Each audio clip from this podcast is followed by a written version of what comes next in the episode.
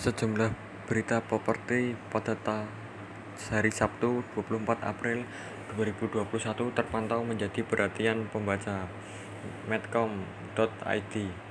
Berita gedung pencakar langit berbentuk unik milik Oppo, desain sentra kuliner baru hingga masjid tanpa kubah di Pamulang. Berikut rangkuman berita selengkapnya. 1. O-Tower, gedung pencakar langit milik Oppo yang sangat unik. Salah satu produsen smartphone Oppo membangun gedung penelitian dan pengembangan di wilayah Hangzhou, Tiongkok. Gedung penyangkar langit tersebut dinamakan U-Tower. Studio arsitektur Denmark Big merancang U-Tower dengan bentuk unik merupai lingkaran yang menggambarkan hubungan bumi ke langit yang tanpa batas. Bentuk bangunan tersebut sejalan dengan tujuan Oppo, yang merupakan produsen smartphone terbesar di Tiongkok.